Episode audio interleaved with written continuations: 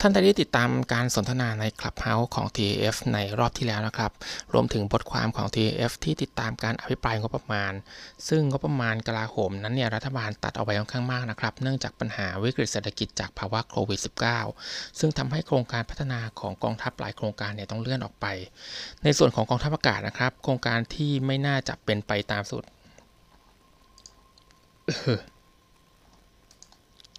ในส่วนของกองทัพอากาศนะครับ โครงการก็ไม่น่าจะเป็นไปตามสมุดปกขาวค่อนข้างแน่นะครับ ซึ่งในการปรับปรุงสมุดปกขาวเนี่ยก็น่าจะต้องเกิดขึ้นแน่นอน แล้วก็น่าจะต้องมีการแก้ไขหลายโครงการแน่นอนครับ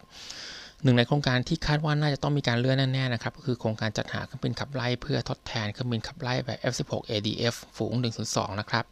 ซึ่งกำลังจะต้องปลดประจำการในเร็วๆนี้ ซึ่งก่อนหน้านี้เนี่ยโครงการนี้เนี่ยก็กำหนดให้เริ่มต้นในปีงบประมาณ 2566 ครับ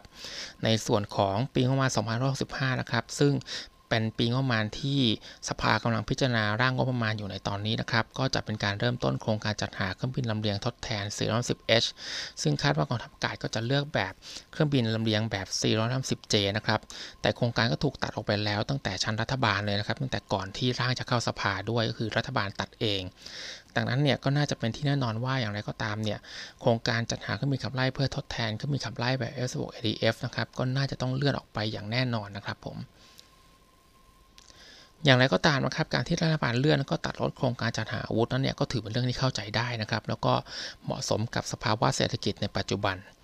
ดังนั้นในวันนี้นะครับเราก็จะมาลองดูว่าถ้าโครงการจัดหาเครื่องบินขับไล่นี้ต้องเลื่อนออกไปนะครับ ก็จะเกิดผลกระทบใดบ้าง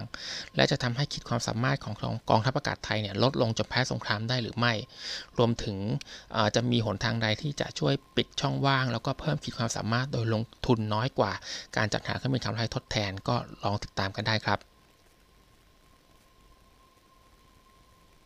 ผลที่ตามมานะครับหลังจากเลื่อนโครงการนี้ก็คือฝูงบินรบที่มีขีดความสามารถในการยิงอาวุธปล่อยระยะเกินสายตา หรือว่า BVR นะครับจะหายไปอย่างน้อย 1 ฝูงบินนะครับก็คือฝูงบิน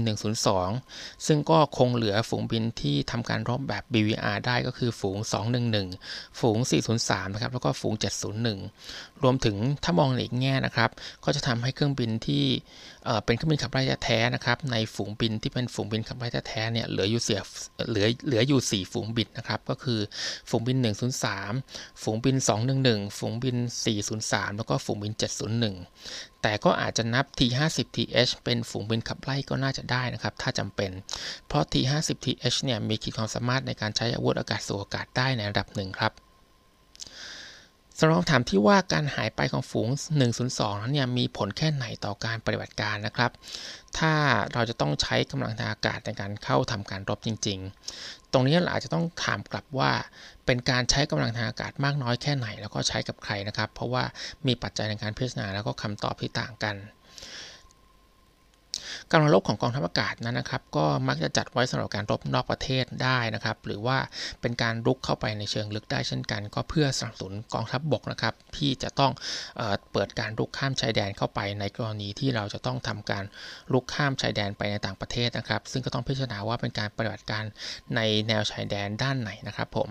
ส่วนถ้าเป็นการตั้งรับนะครับก็จะเป็นในอีกหลักการหนึ่งแต่การตั้งรับเนี่ยก็จะใช้กำลังน้อยกว่า แล้วก็มีความได้เปรียบในด้านภูมิประเทศ แล้วก็การส่งกำลังบำรุงรวมถึงในด้านการใช้กำลังมากกว่าการลุกออกนอกประเทศครับ ถ้าเป็นภารกิจฝั่งตะวันออกนะครับ หรือว่าภาคอีสานเนี่ยสำหรับการตั้งรับนะครับ จะเห็นได้ว่าศักยภาพของประเทศเพื่อนบ้านนะครับ ต่างจากกองทัพอากาศไทยค่อนข้างมาก ดังนั้นเนี่ยแม้จะขาดฝูงบิน 102 นะครับ ก็จะส่งผลน้อยมากนะครับ หรือว่าแทบไม่ส่งผลเลยต่อขีดความสามารถในการปฏิบัติภารกิจ ส่วนการรุกออกนอกประเทศนะครับ ก็ยังถือว่ากองทัพอากาศไทยเนี่ยก็ยังได้เปรียบอยู่อย่างชัดเจนอยู่เช่นกันครับสำหรับทางฝั่งตะวันตกนะครับก็จะแตกต่างออกไปนะครับ เพราะว่ากองทัพอากาศของประเทศเพื่อนบ้านในฝั่งตะวันตกเนี่ยมีขีดความสามารถสูงมากนะครับ การขาดฝูง1นถึงสไปเนี่ยก็อาจจะเสียเปรียบในระดับหนึ่งแต่ก็ไม่ถึงขั้นที่จะรับมือไม่ได้นะครับ เช่นเดียวกับ การรบในทางใต้นะครับ ในทิศทางทางใต้ในเพื่อนบ้านทางใต้เนี่ยกำลังที่มีอยู่เนี่ยก็พอที่จะรับมือได้นะครับ ถ้าเป็นการตั้งรับในประเทศ ถ้าเป็นการบุกนอกประเทศนะครับ ก็สามารถที่จะทำได้ แต่ว่าก็เป็นการทำได้แบบจำกัด เช่นเดียวกับเพื่อนบ้านในส่วนของภาคตะวันตกครับ ดังนั้นสรุปง่ายๆนะครับก็คือถึงแม้ฝูง1 2จะขาดหายไป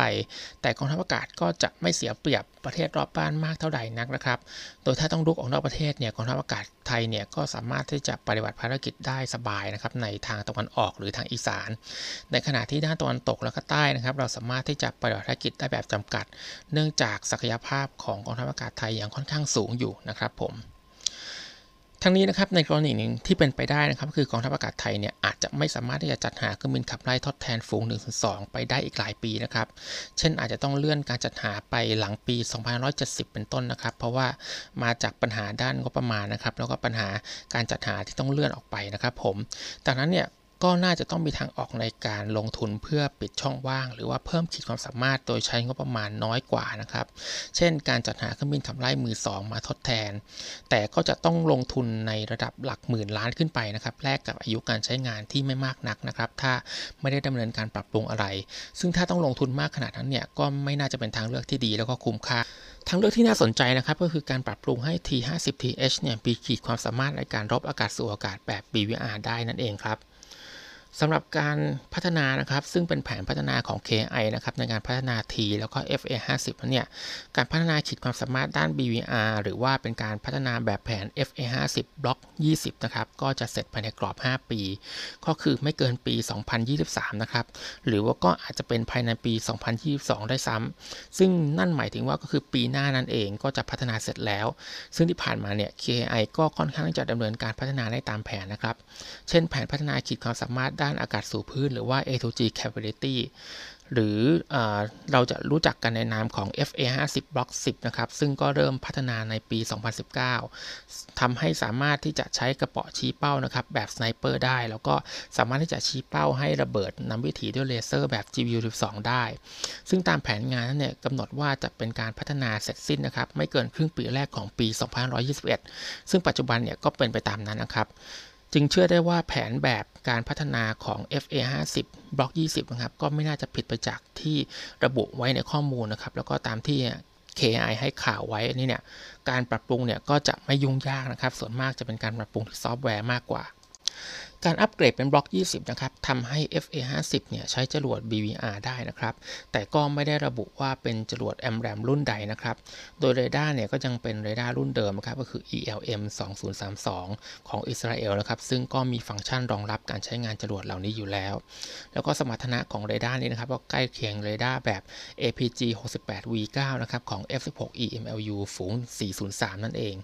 อุปกรณ์พิสูจน์ฝ่ายนะครับ ยังไม่แน่ชัดว่าจะจะมีจิตตั้งหรือไม่นะครับ แต่ก็คาดว่าน่าจะต้องมีค่อนข้างแน่ โดยอาจจะเป็น CIT เหมือนกับ F16 นั่นเอง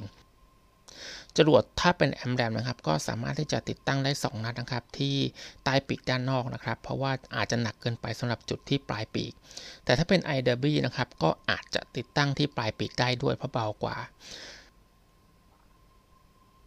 ซึ่งในปี